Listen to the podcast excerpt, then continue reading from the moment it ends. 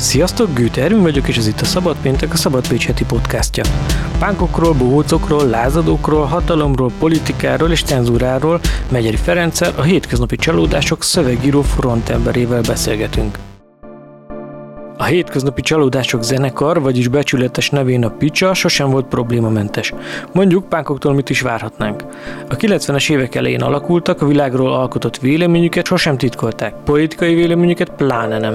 Na ez is baj, sőt egyre inkább. Rendszerkritikus, Orbán ellenes dalaik miatt kerültek már korábban is a hírekbe, ugyanis vélhetően ezek miatt mondták vissza már leszervezett koncertjeiket. Azonban most új szintre lépett a cenzúra. A koronavírus járvány miatt a vendéglátáshoz hasonlóan a magyar zeneipar, még inkább az élő zeneipar is a padlóra került. És 2020 nyarán úgy tűnt, hogy a kormány, ha nem is elégséges, de minimális segítséget azért nyújt a szektornak. Persze a maga módján. Szakmai javaslatok alapján a raktár koncertek szervezésével bíztak meg egy állami és egy baráti céget, hogy a gyakran koncertező zenekarokat kisegítsék. Elég fura névsor állt össze, de se baj, a zene sokszínű, így állhatott ugyanarra a színpadra Kovács Ákos és Fási Ádám, no meg Halott Pénz és Bródi János.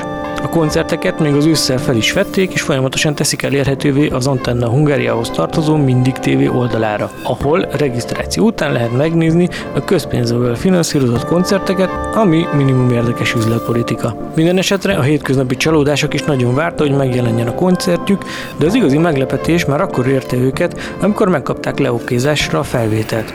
Ugyanis láthatóan cenzúrázták a koncertet, több Fidesz és Orbán kritikus dal maradt ki.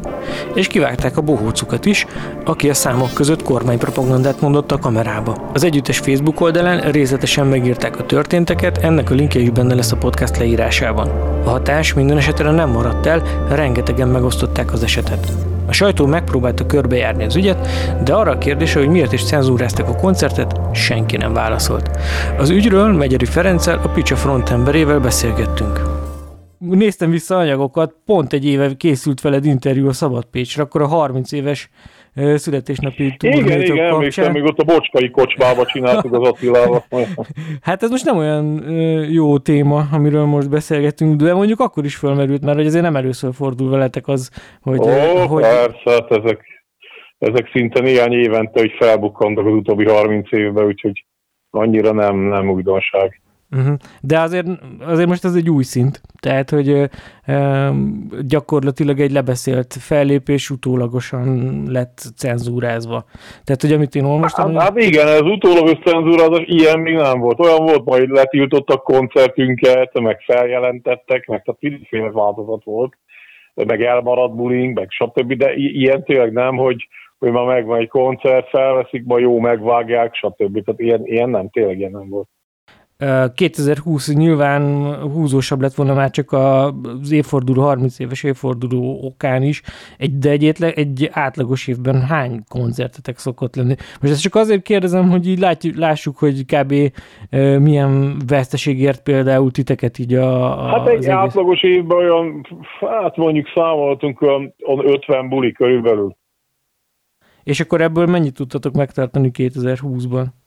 Fú, nagyon keveset, hát talán ilyen, ha nagyon számol kell, szerintem ilyen 5-6.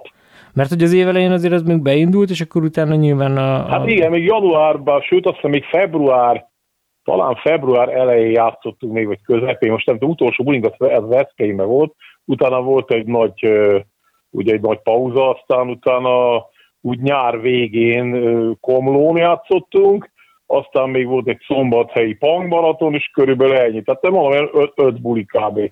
Uh-huh. De most csak azért kérdezem, hogy így valamest így értsük hogy a hallgatók így a motivációt, hogy miért mentetek bele egyáltalán ebbe a programba.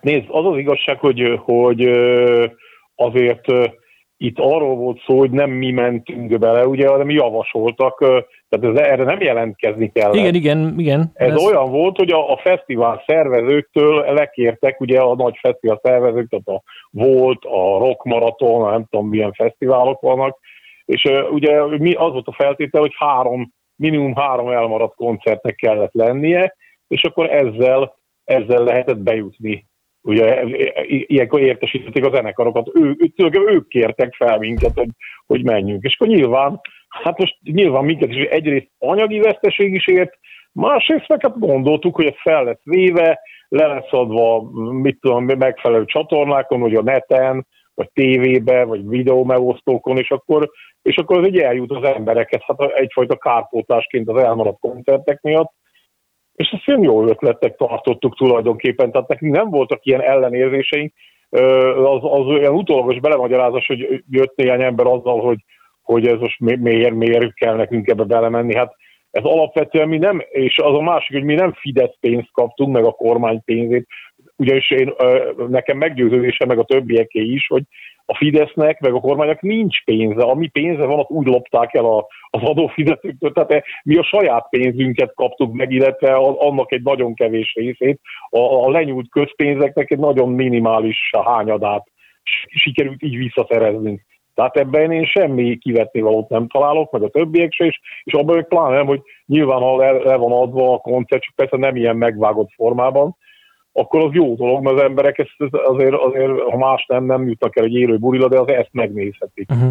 Elmondanád ennek az egésznek egy, a forgatókönyvet, hogy ez így hogy nézett ki, oké, okay, volt a megkeresés, és akkor uh, hol volt egyáltalán a felvétel, mert szerintem ezt sem tudják sokan, vagy legalábbis én, én sem tudom, hogy ezt uh, hogy Úgy néz... emlékszem, hogy a szervezőnknek, úgy emlékszem, hogy a szervezőnknek szóltak, talán írásban, azt, ezt most tőle kellene pontosan megkérdezni, mert ő már ugye a tényeket mondta nekünk, Na most, hogy hol volt a raktárkoncert, az a kérdés. Ez fent Pesten, az egykori Csepelművek területén egy ilyen Hát tulajdonképpen ilyen... És, ilyen, és azért kérdezem, mert hogy, hogy hogy nézett ki ez az egész? Tehát, hogy mikor vettétek észre, hogy itt valami nem stimmel, mert azért elég plastikusan leírtad a, a bejegyzésed, vagy leírtátok a bejegyzésbe, hogy, hogy hogy zajlott az, az egész, de azért kérdezem, mert hogy látni ilyen backstage felvételeket a többi zenekarról, rólatok nem találtam a YouTube-on. Hát igen, nálunk elmaradt ez a nagy fogadtatás, tehát ez a és akkor rohannak elénk pesgővel, meg virágcsokorral, meg nem tudom micsoda. De ezt írták is, hogy ez nálunk nem lesz. Én, én inkább ilyen egyfajta ilyen, hát a, talán túlzás, hogy rettegés, de ilyen, ilyen nagyon hú tartok ezektől a vadállatoktól, tehát körülbelül ilyen, ilyen érzésem volt, hogy, hogy, hogy így, így fogadnak minket, tehát a több őrön keresztül lehetett bejutni, ugye mit tudom, 30 méterente, 50 méterenként volt egy őr, vagy nem is tudom pontosan, hogy már három-négy ilyen, ilyen pont volt, mit nem is tudom, valami nagyon-nagyon titkos valami lenne, és akkor ugye bejutottunk, hát akkor már ment a lázmérés, meg az ilyesmi, de ez most lényegtelen gondolom. Bejutottunk, és akkor felvettek mindenkinek a címét, felírták, telefon, a telefonszámot, és ki kell tölteni egy ilyen, hát egy ilyen, ilyen valamiféle ilyen adatlapot, és akkor, és akkor ott ugye összeszerelték. A, a nagyon cucc volt, az hozzá tehát világosítás, meg hangosítás, ez, ott, ott profi volt, tehát tényleg jó, nagyon drága cucc, és nagyon, nagyon kis pöpec. Tehát a technikára nekünk semmilyen panaszunk nem lehet, mert tényleg akik ott dolgoztak ezen, ők lelkiismeretesen, ők mindent megtettek ezért, hogy ez jól sikerüljön, és hát ugye a végeredmény még így is, hogy megcsokították, tehát így is lehet látni, hogy a, amúgy ez egy nagyon jó felvétel, csak ugye ebben a megcsonkított, meg cenzúrázott formában, hát nem az igazi. Uh-huh. Hát még rá, sőt, azt is néztem egyébként, hogy a Facebookra sem raktak ki titeket, tehát hogy a végigpörgettem a raktárkoncertnek a Facebook oldalát, és ott, ott sem vagytok fönn, tehát hogy ezért... Hát igen, ez valami olyan kiírás volt, hogy valami, hogy le, le voltak írva, hogy különböző zenekarok, hogy mikor kerülnek ugye a adásba, és én gondolom, hogy hamarosan. Uh-huh. Viszont most azt néztem egyébként, most ránéztem megint a Mindig tévének, mert az, az Attena Hungáriának a weboldalán keresztül érhető el. Most már fönn van a koncert. Igen, ott fenn van, és akkor valaki, egy magán személy leszette, és felrakta a YouTube-ra, és így most aztán mindenki számára elérhető. Érdekesen, amit kitört a botrány, az körülbelül hát körülbelül a durva a tízszeresére emelkedett a nézettséget, tehát nagyon-nagyon hamar tízezrek, nem, nem is tudom, hol tart már 50 ezer körül, vagy még több, vagy fogalmas, nagyon sok. Tehát és Igen. A, amikor te találkoztatok ezzel a vágott, cenzúrázott verzióval, akkor így mi, mi volt az első, vagy mire gondoltatok, vagy ez hogy, hogy, hogy csapódott le nálatok? Nyilván nem tetszett, nem tetszett, mert hát azért olyan számok voltak, ami, ami, amikről mi úgy gondoljuk, hogy azért ezek fontosak a mi munkásságunkban, és, és ezeket így azt hiszem talán, hogy három számot, vagy négyet tüntettek el, most nem is tudom pontosan, hármat biztos, meg arra nem is beszél, ez, ez még csak hagyján, de az összekötő szövegeimnek a felé, tehát főleg amilyen kormánykritikus szövegek voltak, és, és mondjuk az Orbánékat kicsit ekésztük benne, de azok így eltűntek, annak a fele legalább, és illetve a, a kritikus felvezetőknek a, a, a teljes egésze. Megmaradt az összekötő szövegek, de azok ilyen tulajdonképpen ilyen ártalmatlan valamik. És a bohócunk, ugye azt meg elfelejtettem mondani, ugye előtte mi ugye, egy színész barátunk felajánlotta, hogy ő szívesen közreműködik a produkcióban, mégpedig úgy, hogy ilyen, ilyen, ilyen fideszes mondatok, ilyen jelmondatokat fog mondani két-két szám között, tehát ilyen felvezetőként. Tizen, tizen valahány szám, tehát tizen valahány ilyen, ilyen bejelentkezése volt, úgymond ilyen számok előtt. Na most hát őt teljesen eltüntették, tehát teljesen, teljesen kivágták, Sőt, pedig, pedig még amikor befejeztük a koncertet, akkor még külön a technikusok visszahívták, és külön csak róla közelieket vettek fel, ahol mondja ezeket a szövegeket, hogy be tudják később vágni. Tehát nem rajtuk múlott, ők, ők nem is gondoltak róla valószínűleg, hogy így ennyire megcsongítják, de hát ö, már ott voltak ilyen, ilyen különböző fideszes főnökök, ott a magasból már nézték a produkciót. És, és hogy, kell, hogy kell elképzelni a hangulatot? Hogy kell elképzelni a hangulatot? Tehát, hogy volt akkor tényleg ilyen tapintható feszültség ott, vagy ez hogyan? Hát nézd, 20 embert be lehetett vinni ezt, ők, ők előtte közölték, tehát olyan haverokat, ismerősöket, mi úgy döntöttük, hogy mi 20 olyan embert viszünk be, akik a mostani, az új József Attila lemezünk megjelenéséhez hozzájárultak. Mi már évek óta az utolsó három vagy négy lemezünket úgy adtuk ki, hogy, hogy a közönségünk támogatásával, tehát vannak bronz, ezüst és aranyfokozatú támogatók, az alap az 5000 forint, és azt hiszem talán 10 ezer az ezüst fokozatú, és a, bocsánat, a bronz fokozatú az 5000, aztán a 10 ezer a, a az fokozatú, és az felett pedig a arany fokozatú, de az a csillagoség, tehát bármennyit küldhetnek, és ennek segítsége sikerül klippeket csinálnunk évről évre, és az olyan dolgok, ami azért nem olcsó. Na most úgy gondoltunk, hogy minimum akkor az aranyfokozatú támogatók annyit megérdemelnek, meghirdettük, és hát el is jöttek.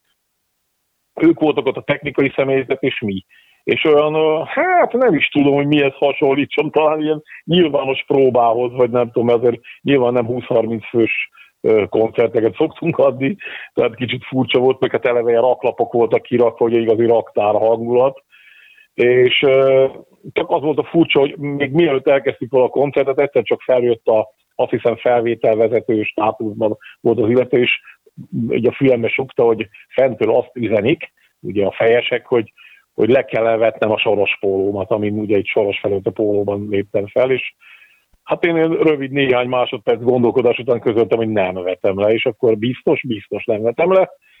Akkor visszament ugye a, a főnökséghez, és akkor egy pár perc tanakodás volt, és egyszer csak intettek, hogy jó, hát akkor mehet így is.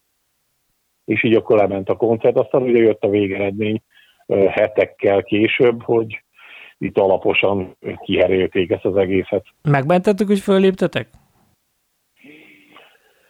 Hát azt, hogy megbántuk, nem, az, azon egy kicsit bepörögtünk, hogy, hogy ezt csinálták, tehát hogy, hogy képesek voltak ennyire kicsinyesek lenni, tehát egy, egy hatalom nem retteghet így egy zenekartól, én úgy érzem, ez, ez borzasztó fámalmas, és hát tényleg, ha úgy veszük, hogy ezt az országot azért ők vezetik, tehát akkor, akkor, akkor milyen emberek ezek? Tehát azért felmerül bennünk, hogy, és felmerült bennünk, hogy, hogy hát micsoda egy, egy teljesen ilyen, ilyen, ilyen alacsony szintű pocsék társaság talán, talán soha nem vezette még ez az országot. Uh-huh.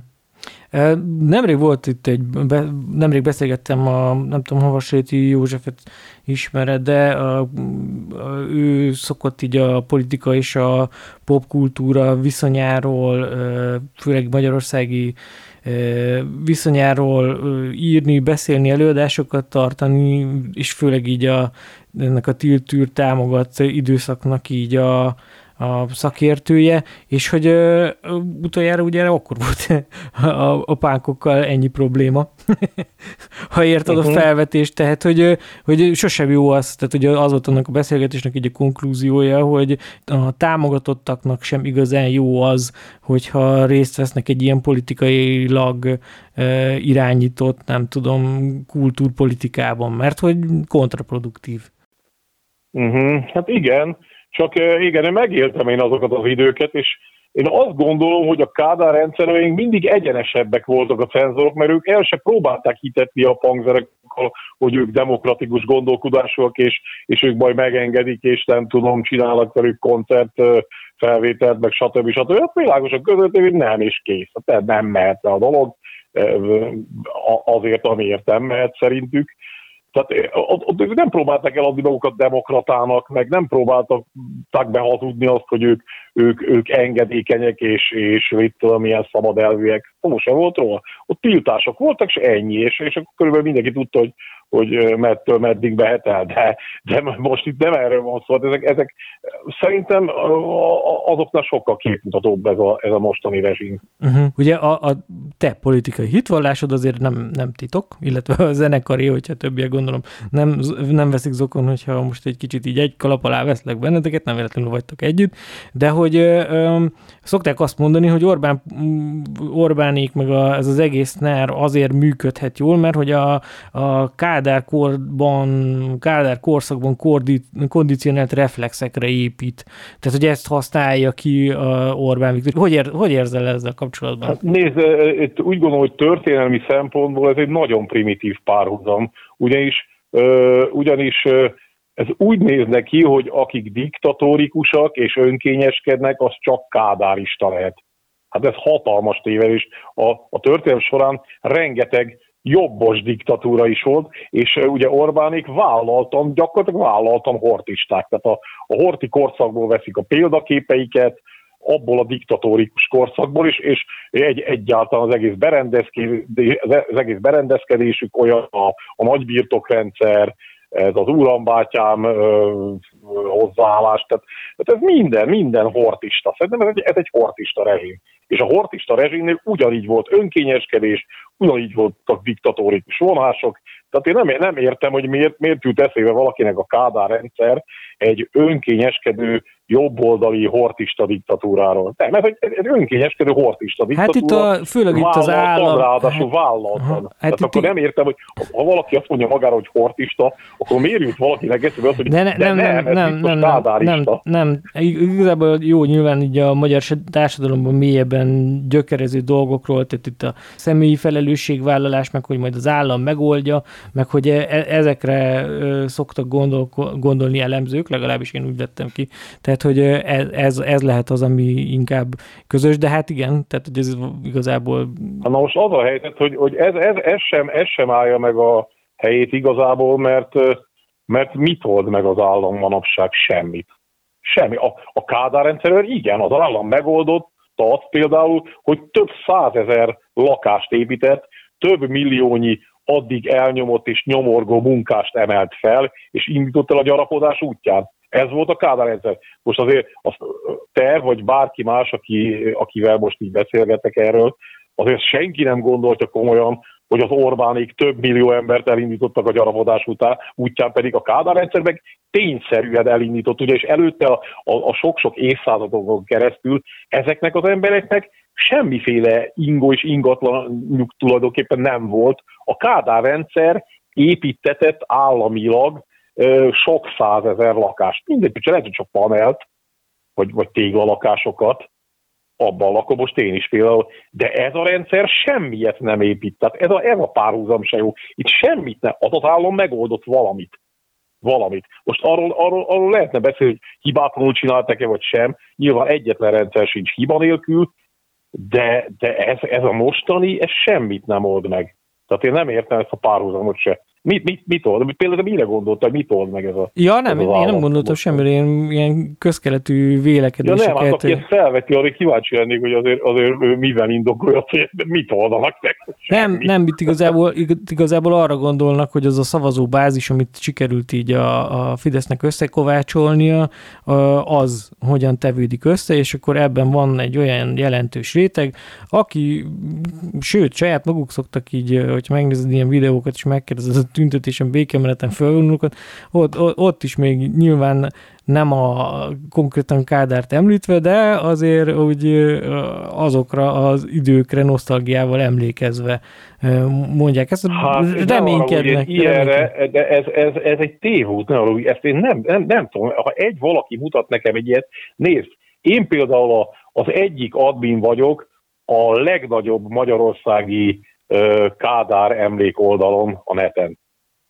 Ott, ha látnád, fortyogó gyűlölet van az Orbánék felé, senki nem, senki nem szereti, ott, ott, ott szinte egyetlen hangot nem hallasz, ez egy sok tízezres oldal, ott senki, akkor hogy, hogy nem jelennek meg legalább néhány száz ilyen, ilyen fideszes. Ott mindenki a, a, a legnagyobb megvetéssel beszél az Orbán rendszerről, meg az Orbánik lopkodásairól.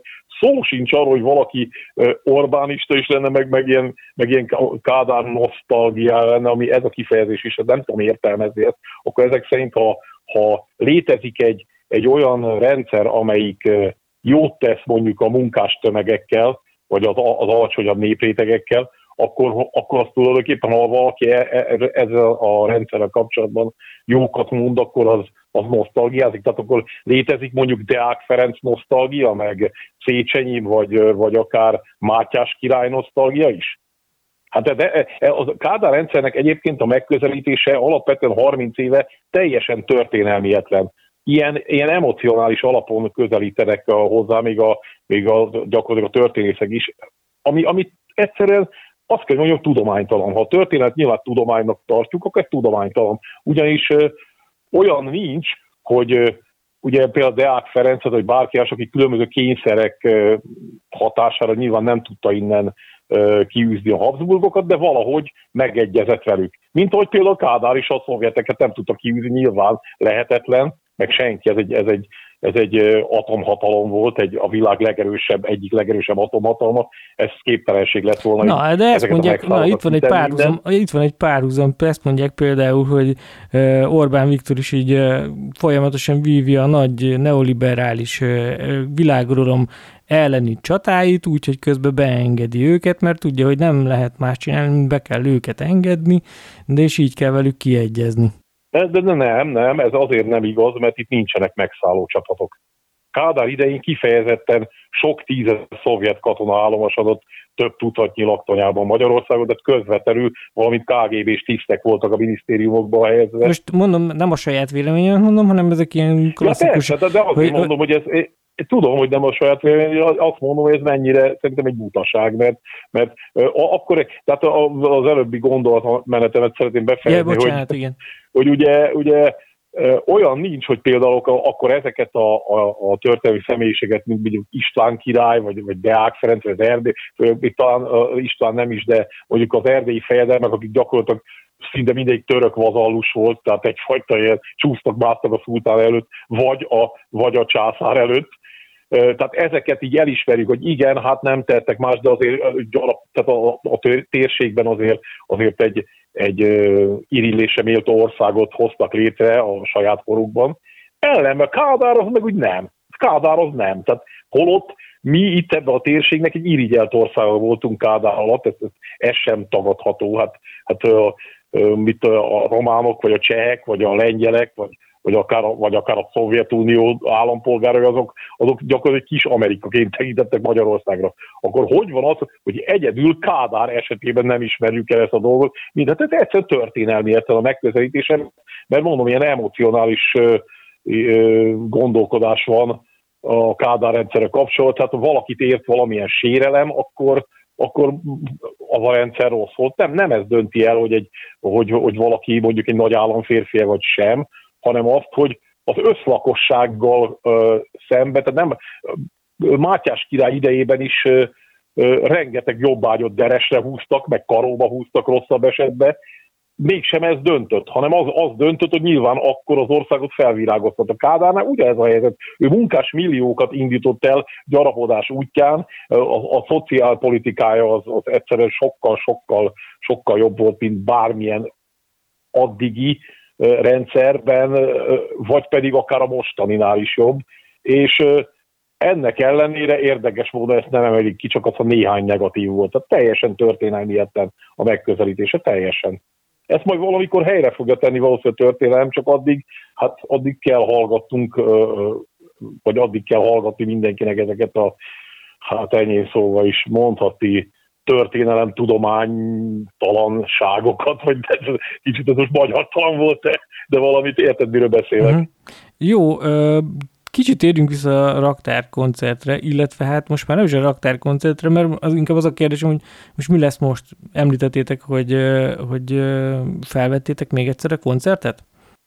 Igen, igen, most úgy döntöttük, hogy azt a pénzt, amit ott kaptunk, azt arra költöttük, hogy termet béreltünk, technikát, technikusokat, és és megcsináltuk még egyszer. Jó, mi, úgy, volt a, mi volt a helyszín, ti helyszínválasztásotok? Mert akkor gondolom... Hát nézd, ez, az, ezt, én szeretném inkább, ha ezt nem mond, nem kellene elmondanom, mert én nem akarok senkit. És jelen például olyan időket élünk, amikor én úgy gondolom, hogy akár ez a kicsinyes rezsim, ez akár bosszút állatna egy ilyen helyen. Ja, nem csak azért kérdezem, hogyha rátok bízták volna annak idején már rögtön az elején, akkor gondolom nem egy pesti ö, helyre mentetek volna. Hát koncert... nyilván persze, persze, ez közelebb Pécsen is megoldottuk volna. Most látva a felvételeket, én azt gondolom, hogy legalább közelítőleg, bár itt azért olyan, olyan fajta hatalmas technikai apparátus nincs felvonultatva, de azért egy elég jó, jó felvételt sikerült csinálnunk, úgyhogy és, és ennek ebben most, most... benn van a bohóc is, uh-huh. és benn vannak a, ezek a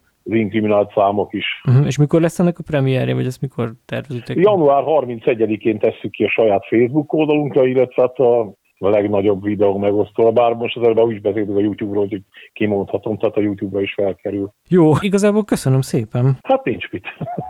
A beszélgetést január 26-án, szerda este vettük fel.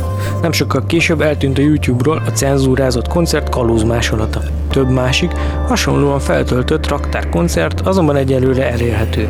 Megint csak azok a fránya véletlenek. Ez volt a Szabad Péntek harmadik évadának harmadik adása. Ha egy kicsit is tetszett, akkor adj nekünk egy következő esélyt és iratkozz fel a csatornánkra. De feliratkozhatsz az adás hírlevelére is. Ha valamilyen észrevételed van a podcasttal kapcsolatban, akkor írj nekünk e-mailt a szabadpage.kukat szabadpage.hu címre. Ha pedig támogatni szeretnél bennünket, akkor ezzel kapcsolatban minden információt megtalálsz a szabadpage.hu támogatás oldalon. És mindenképpen nézd meg a linkeket az adás leírásában. Köszönjük!